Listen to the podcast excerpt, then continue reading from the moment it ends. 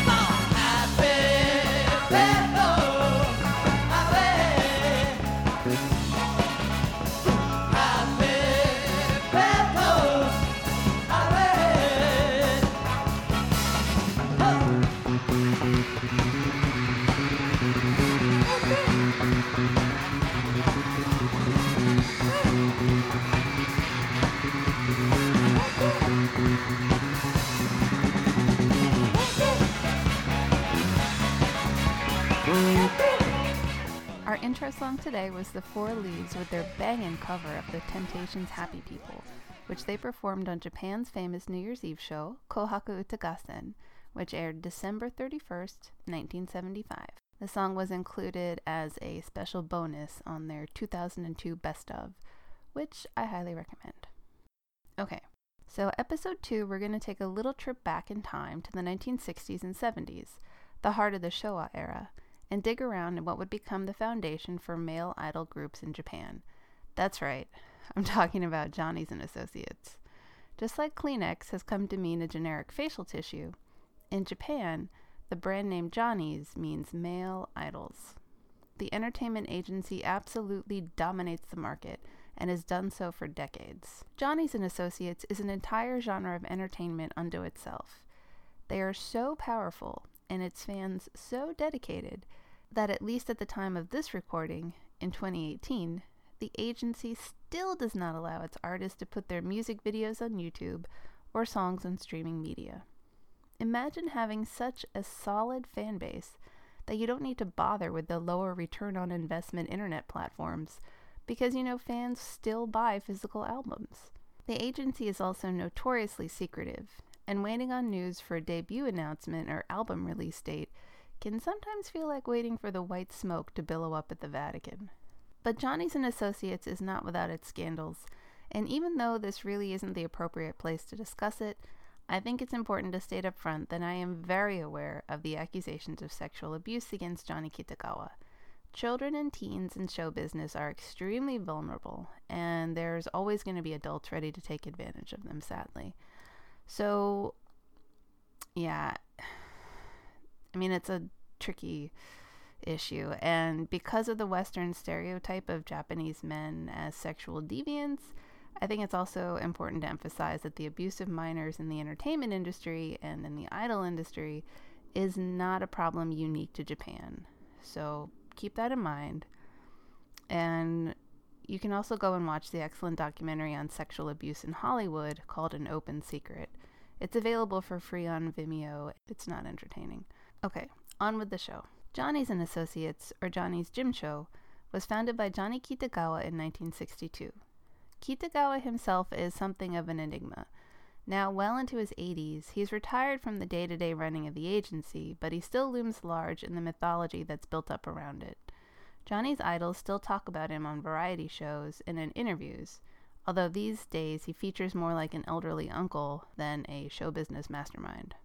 But there is nobody whose tastes were more influential on today's idol groups than Mr. Johnny Kitagawa. Johnny Kitagawa was born in California in 1931, where his father was working at the time.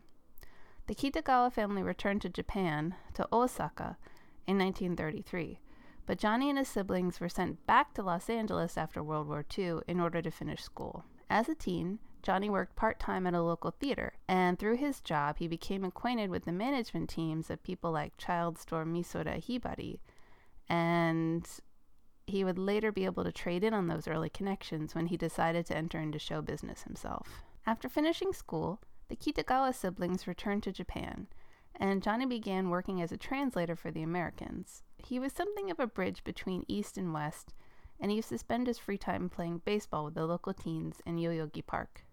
He organized some of those kids into a baseball team called, what else? The Johnnies. There are a few stories floating around about how the baseball team, the Johnnies, became the music group, the Johnnies. Was it a rained out practice that triggered the whole thing? A viewing of West Side Story? A trip to Sister Mary's American themed bar? But what I can say for sure is that through Johnny's influence, a few of the teens fell in love with the American style of music and dancing, and a plan was hatched to form a musical group. Those teens? Mai Hiromi, Iino Osami, Nakatani Ryo, and Aoi Teruhiko, the original Johnnies. Japanese popular music at the time contained a lot of film songs, as well as covers of American light pops. To give you a taste of what it was like then, here is the 15 year old Misoda Hibari's smash hit song Ringo Oewake, The Apple Tree at the Crossroads, released May 1st, 1952. 津軽娘は泣いたとさ辛い別れを泣いたとさリンゴの花びらが 風に散ったような The girl from Tsugaru wept there, they said. Wept over a bitter parting, they said. The apple blossoms were scattered by the wind.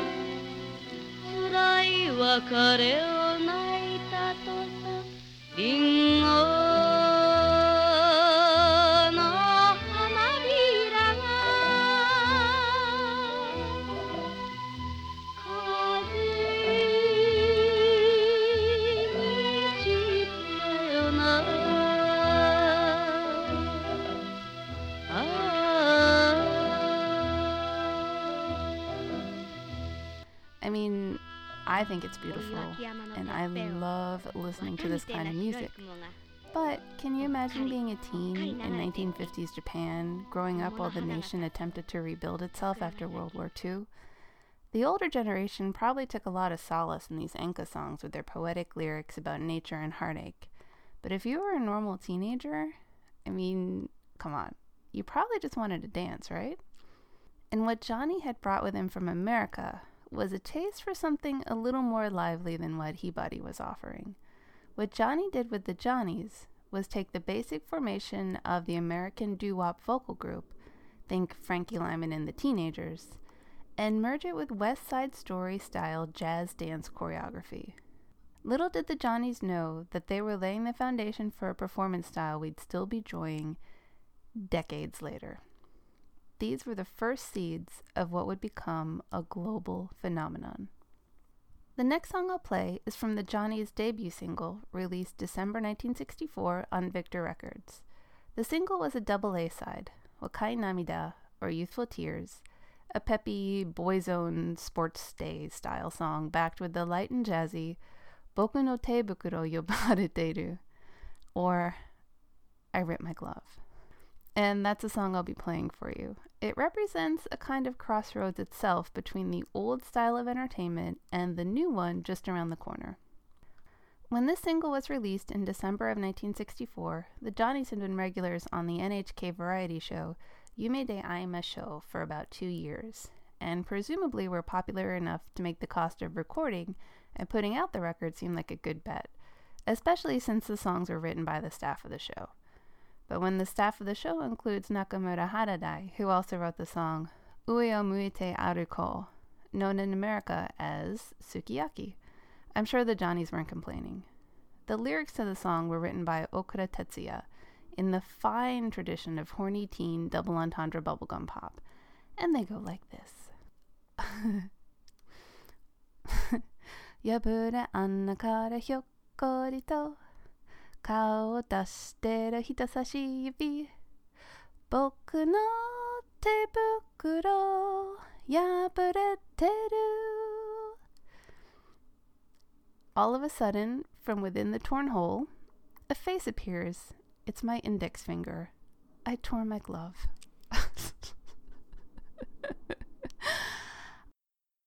One important thing to listen for is that, unlike American doo wop groups, the Johnny sang in unison.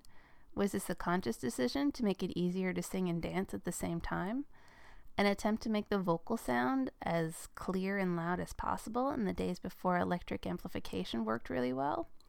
I don't know, but for better or for worse, unison singing remains a staple of the Johnnies and Associates sound to this day.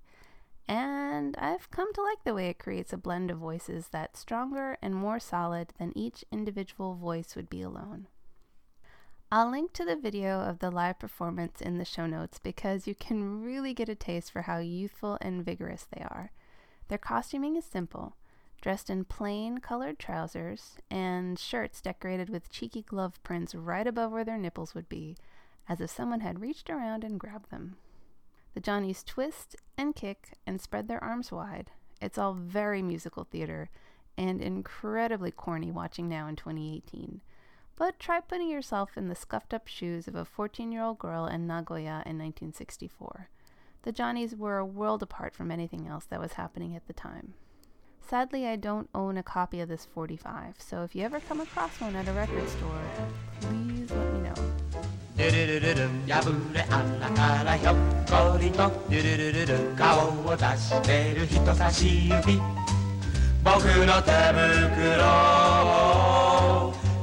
ぶれてる」「破れ表している」「とに行ったあの人のたかい手の思い出を」「春の日もうすぐ手袋を脱ぐとききっと」「つかもう」若い幸せ they're so dreamy. the Johnnies answered questions about their ideal girlfriends in magazines like Myojo and Shonen Brendo. They even appeared on Kohaku Utagassen, but they weren't exactly setting the entertainment world on fire. There was still no real space in the entertainment industry for a singing and dancing group like the Johnnies. The teen heartthrob market was already well covered by the Gosanke, or Big Three Hashi Yukio, Funaki Kazuo, and Saigo Teruhiko three dreamy singing and acting solo idols. So when Yume de Aimashou ended, Kitagawa got the idea to take them to America, take some lessons, and see what would happen. And so in 1966, the Johnnies headed off to Hollywood.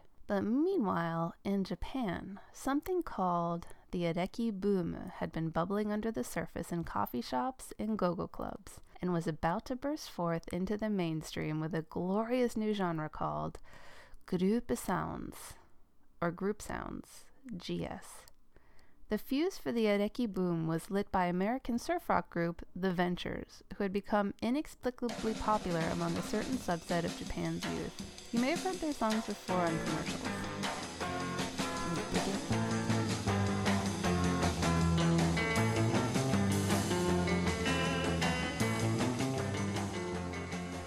And in the venture's snazzy surf rock wake came Japanese instrumental rock bands like the Spiders, Jackie Yoshikawa and the Blue Comets, Terauchi Takeshi and the Blue Jeans. These guys were kings of the underground scene. And why this is important is that there was another band coming up around this time, a bit younger than the guitar heads in the Blue Comets and Blue Jeans. Five teen boys out of Kyoto, going by the name Sadie and the Playboys, soon to be known as the Tigers. And the Tigers weren't into that surf stuff either. They liked real rock and roll, man. I'm talking the Beatles, the Stones, the Kinks. The Tigers were school friends from working class Kyoto families who'd bonded over a shared love of music and dancing. They used to meet up after school and hang out for hours listening to records and playing cards. As legend has it, one day the soon to be Tigers were in line for concert tickets in nearby Osaka when they ran into the president of the Osaka chapter of the Beatles fan club. In typical Osaka fashion, she proceeded to bust their balls, saying, hey, You're men, aren't you? Why don't you form your own band? The sassy girl from Osaka would later become president of the Tigers fan club, too. So while the Johnnies were singing about their um, fingers poking about a hole in their um, gloves on national television, the Tigers were scrambling for gigs at local coffee shops, where they would play wild cover versions of songs like the Rolling Stones' Satisfaction. The Tigers' youth, good looks, and likable personalities soon caught the attention of the talent scouts at top tier talent agency Watanabe Productions. And almost before they knew what had happened, the Tigers found themselves on the brand new bullet train to Tokyo and a glamorous new life in the capital city. And while the Johnnies were knocking on doors in Hollywood, the Tigers were about to launch the biggest teen craze to date in Japanese history. That's right, baby. I'm talking about Tiger Mania. Julie, Sally, Taro, Topo, and P. Let's get it. 真っ赤なジャケットが僕は好きなんだ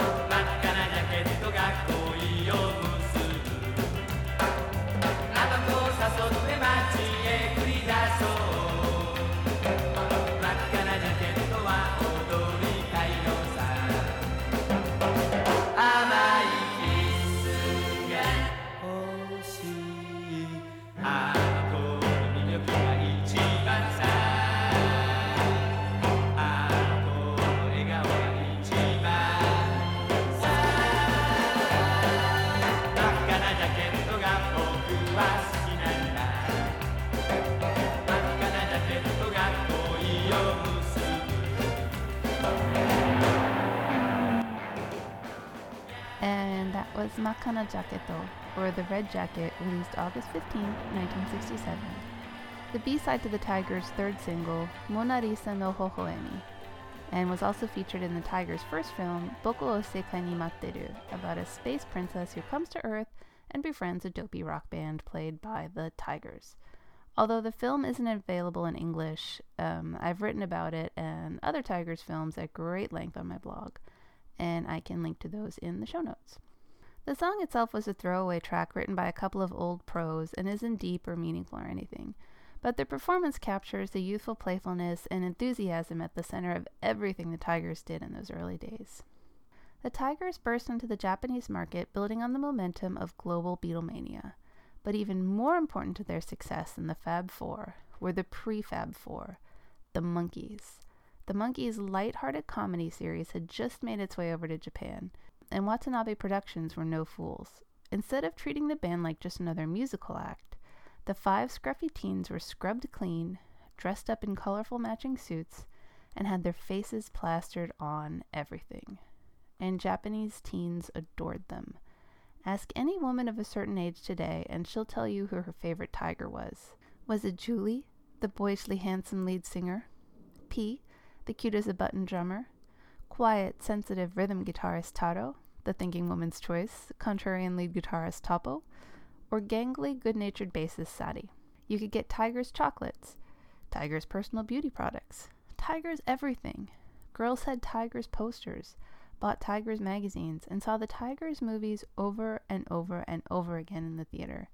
The Tigers were your perfect boyfriend, your beloved older brother, They were cool, they were funny, they were dreamy, and they were all best friends, and they were everywhere. So, what does this rock group have to do with our idol groups? Well, a few big things. Number one, the Tigers set the standard for marketing idol groups in Japan. All those bands I mentioned, like the Spiders, quickly got themselves cute lead singers and matching costumes and rode the aftershock of Tigers Mania to mainstream success. And two, the visual style popularized by the Tigers and the group Sounds Boom is still being used by Johnny's groups to this day. Ruffled collars, colorful patterns, boots, jaunty caps, tight denim, vibrant stage costumes, you, you still see them all. And the Tigers weren't just a musical act, but like the Monkees and the Beatles, they were also funny. And their films very much played up their friendship and natural in group banter and jokes. They had appealing personalities, not just good music. It's not an exaggeration to say that without the Tigers, the musical landscape in Japan today would look and sound very different. Sadly, the Tigers were not able to withstand the pressures of stardom, and the group split in January 1971 after an incredibly emotional farewell concert, which, as an aside, is available as a bootleg and is well worth watching if you like concert films. The emotion on screen is powerful even at the distance of 50 years. Girls sobbing in the audience, the band sobbing on stage.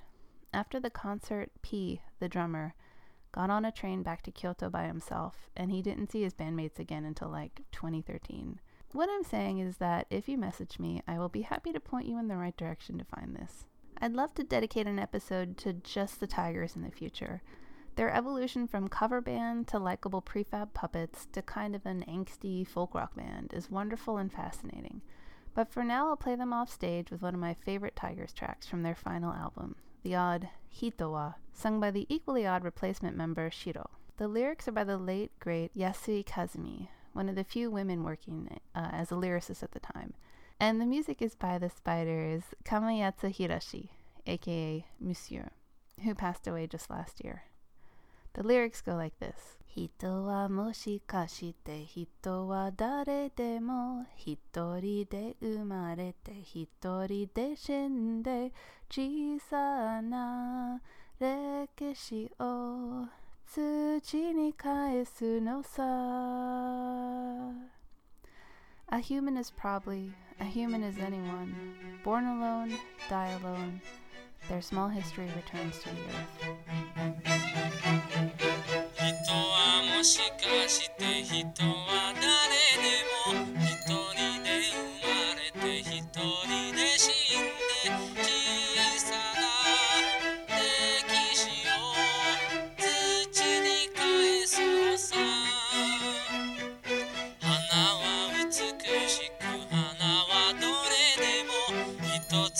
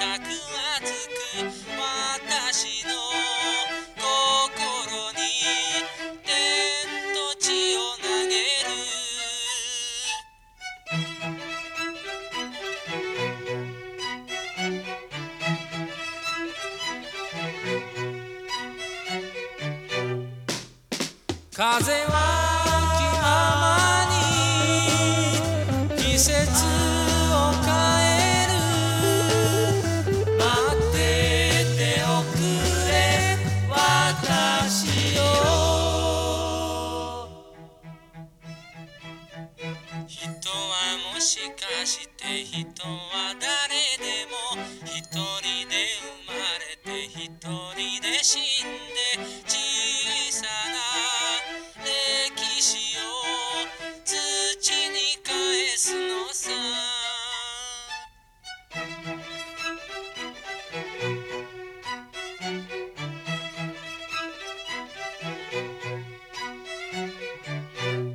Ah, Shiro. His health is rather frail these days. All the best, Shiro. I remember you. Back to the Johnny's small history. By the time they returned to Japan in 1967, it was already too late. Tiger Mania had swept up every single girl in the country. Still, Johnny Kitagawa was not ready to throw in the towel. He had a vision, and that vision was of hardworking young men who both sang and danced. Enter the Four Leaves, four boys who had been working as backing dancers for the Johnnies. They would debut in 1968 with a much more modern sound and style than the Johnnies had. The Four Leaves were young, all under 20 years old, with the baby of the group just 15. Kita Koji, Ko-chan, who passed away in 2012, was known for his excellent dancing. Aoyama Takeshi, Tabo, passed away in 2009. Uh, he was the pretty boy with the voice of gold. Egi Toshio, Toshibo, would go on to become an actor and celebrity himself, and the baby Orimo Masao, Mabo. The Four Leaves' specialty was high octane dancing and singing. They took what the Johnnies had been doing and exploded it. Nobody else was doing what these boys did. The Four Leaves weren't a band like those group sounds guys, but they weren't doing the tender light pops of the Gosanke, and their style went beyond what you could hear. Dance was incorporated as an essential part of a Four Leaves performance in a way that would have been impossible in the days before television was universal. You cannot get a complete feel for the Four Leaves without watching them in action. The heightened emotion, the way their choreography just pops off the screen, their movements adding physical weight to the melodies, the way the costuming emphasizes their dancing, sashes that twirl out, brightly colored trousers spreading color all around the stage as they backflip and kick their legs up high. Nobody else was doing this. And unlike the monochrome Johnnies, the Four Leaves were in color, baby. They borrowed the trendy, modish fashion of group sounds, but unlike most of the GS groups, the Tigers being very much the exception, there were no ugly ones. The beautiful fold out cover design for their debut single, Oribia no Shirabe, shows the four leaves standing in front of a ratty brick building overgrown with weeds. They're all dressed somewhat whimsically, each one with a different fashion point Carnaby Street striped trousers, a puffy white shirt, tam o' shanter, all four looking away from each other off into the distance, almost as if they've been captured mid daydream. The bright yellow font pops against the weeds. Four leaves. Vocally, the Four Leaves kept the unison singing of the Johnnies, but with an additional spice raw teen emotion. You can still hear it in their young voices 50 years later, reaching across time and the many tubes of the internet to plant itself directly into your heart, or at least directly into my heart. Musically, they were able to take advantage of the many talented songwriters and lyricists working in the industry at the time, as well as some incredible session players. If you're a fan of the sizzling backing tracks done by the Wrecking Crew out in LA, then you'll love the 60s and 70s Japanese pop scene. In the days before everything was programmed by one guy in a closet in Sweden, you got some incredibly gorgeous and very creative musical arrangements performed by talented session musicians on these throwaway bubblegum songs. The next song I'm going to play is the Four Leaves' second single, Namida no Orfe, Tears of Orpheus, released December 12, 1968. The lyrics were written by the late Terayama Shuji, best known in the West as the experimental filmmaker behind movies like 1971's Sho Suteyo Machie Deyo, or Throw Your Books Away and Rally in the Streets. Okay, you know, well, he also wrote lyrics for idol songs. Garbage culture, my ass. The title references, of course, to the legend of Orpheus, who loved his wife so much that he traveled into the underworld to try and bring her back to life. It didn't go so well. 僕が死んでも 悲しまないで。いつものように窓は開けといて。いつものようにオレンジ向いて。涙流さないで。Even if I die, please don't mourn me. Open the window, just like always. Peel your orange, just like always. Don't let your tears fall. Damn, boys. Emo bands have nothing on the four leaves. オルフェ二人ぽっちのオルフェ星へおいでよオルフェ二人ぽっちのオルフェ星へ おいでよ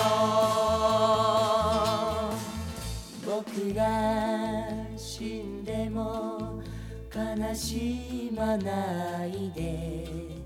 いつものように窓は開けといていつものようにオレンジ向いて。涙流さないで。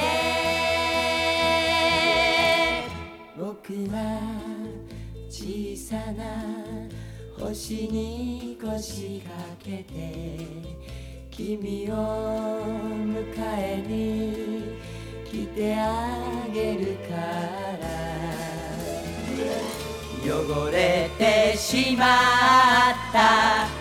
地上を離れて星で二人で暮らそう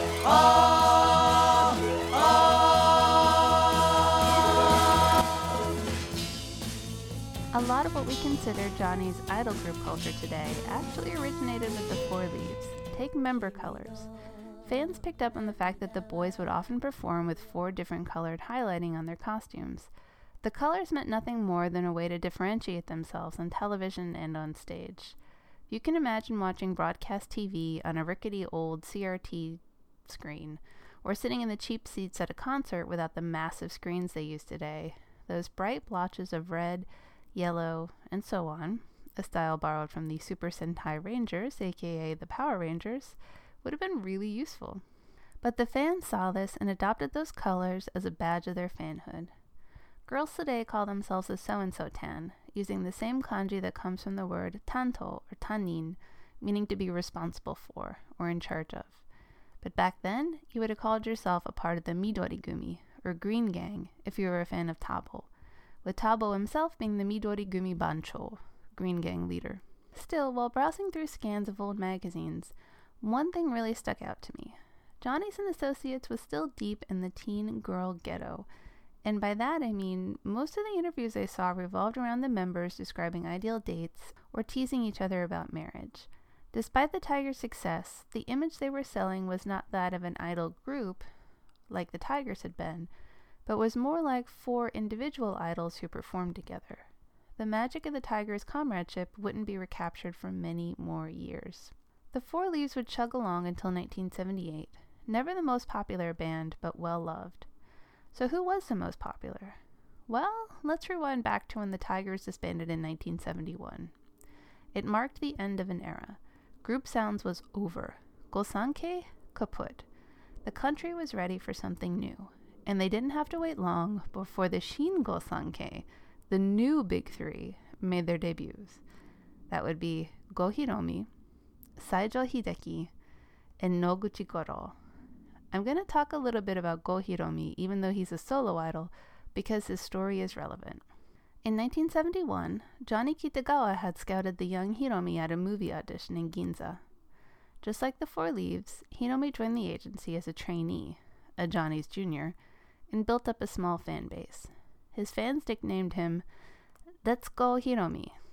Hiromi had a small role in a television drama and built up enough momentum to make his debut as a solo artist on August 8, 1972, at the tender age of 17. He debuted with the adorable song Otokonoko Onnanoko, for which he won Best Newcomer at the 14th Japanese Music Awards.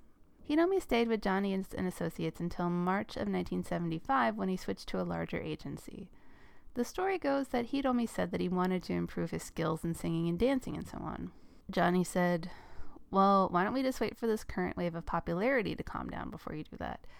Hiromi said, mm, Nah, and he pieced out. This must have been a huge blow to Johnny's. The new big three were it, and one had been theirs. But it just demonstrates that Johnny's and Associates was still a small agency. They simply could not provide the support that a blossoming superstar like Hiromi needed. The other two idols were in very different situations. Hiroshima born Saijo Hideki was scouted playing in his high school rock band by a large established talent agency, much like the Tigers had been. And Noguchi Goro, he'd signed directly under the umbrella of Polydor Records. To keep up with them, Hiromi needed way more resources than Johnny's and Associates could provide. So the next song I'm going to play is a live version of Go Hiromi's debut song, recorded for television. And you can just hear the girls in the audience doing the Go Hiromi fan chants in the chorus. Go, go! I'll link to the video in the show notes because it's well worth watching. Young Hiromi is dressed in a bright pink shirt and sparkly pink blazer, and he's standing alone in the center of a massive stage. He looks so adorably sweet and shy, biting his lip during the instrumental breaks. You can understand immediately why he was so popular. The song itself was written by a couple of reliable Japanese hitmakers. The music, Tsutsumi Kyohei, who also wrote Ishida Ayumi's legendary super hit Blue Light Yokohama, and the lyrics are by the late Iwatani Tokiko, who had been churning out hit songs since before Go Hiromi was even born.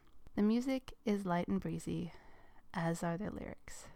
Kimi tachi onna no ko, boku tachi otoko no ko, hey hey hey, hey hey hey, oide asobo, bokura no sekai e, hashite yuko you're a girl. I'm a boy. Hey, hey, hey. Hey, hey, hey. Let's stay and hang out. Let's run off into a world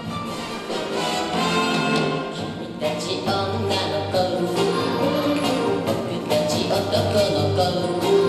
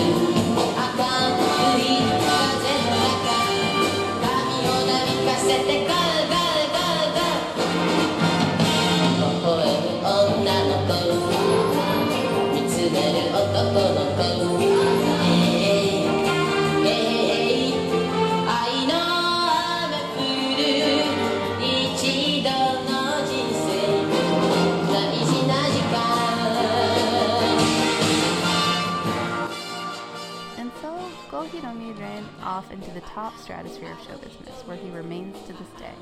Still reliably popping up on music and talk shows, and now, even in his 60s, he's still just as charming as ever. The popular music landscape in the 70s was packed full of dynamic solo idols. Along with the new big three, you also had the Tigers' Sawada Kenji, who went solo after the breakup, and who sat firmly atop the cutest guy rankings for years later as well as a brand new generation of popular singers like Mori Masako, who emerged from audition shows like NTV's Star Tanjo, K. A Star is Born. And that was no coincidence. The television stations were kingmakers in this era. They created the stars, they gave them platforms in drama and music shows, and then they raked in the cash on their associated record labels. The Four Leaves soldiered on for a decade, their popularity evident in that they appeared on the prestigious end of the year musical show Kohaku Utagassen nearly every year that they were active, as well as making regular appearances on television music shows like Retsugo Yangu and Utai Yanyan, as well as minor roles in dramas and two movies that are sadly impossible to find. Believe me, I've looked. So the Four Leaves were definitely popular. They never quite crossed that hurdle that would have sent them to the toppermost of the poppermost. Was it a lack of resources? Did they suffer because they didn't have a sweetheart deal with one of the TV stations? Was there something about the singing and dancing performance style that just didn't click with mainstream audiences? Was technology just not good enough to broadcast their lively choreography into Japanese living rooms? The answer probably lies somewhere in the middle. Still, the Four Leaves remain important because they set the foundation for so much of what was to come. Watching their performances on YouTube today, you can see and hear the essential DNA of today's male idol groups. If the Tigers set the standard for the idol band, then the Four Leaves were the Ur model of the singing and dancing group. Next time, we'll pick up the story in the 1980s in Japan with Shonen Tai and the dance music boom. But I'll sign off today with a song from one of the new big three, Saijo Hideki, who passed away on May 16th this year, 2018. Hideki had suffered two massive strokes, one in 2003 and then another one in 2011, and he'd worked really hard to regain his health and range of movement after both of them, always with an eye on returning to his fans. He was beloved by both the public and within the music industry. Just a few weeks before he entered the hospital for the final time, Hideki took to the stage for one last show. Excuse me. in front of an adoring crowd of fans who had supported him since they were all teens. And part of this was broadcast on a television music show I was watching, and it caught me by surprise. The footage is incredibly touching. It's a celebration of a wonderful man. And may have cried just a little. Rest in peace, Hideki. I'm still cheering for you. So this is Hono, Hideki's 25th single released in May of 1978, written by the great Makaino Koji, who we'll definitely hear from again. And if you have any questions or comments, please send them in to filmigirl, F-I-L-M-I dot G-I-R-L at gmail.com, or you can add me on Twitter. Uh, yeah, make fun of me for crying over Hideki, um, and hopefully we can, um, yeah, have some really good idol talk. Alright. Bye bye, everyone. あなたの体はあまりに冷たい心の熱さを探せやしないそれともガラスの細工のようなキラキラきらめく氷のハートかあなたに出会った不幸を思えばこの先悲しむことなどないさ。キリキリ舞する男を見つめ心のどこかで笑っている。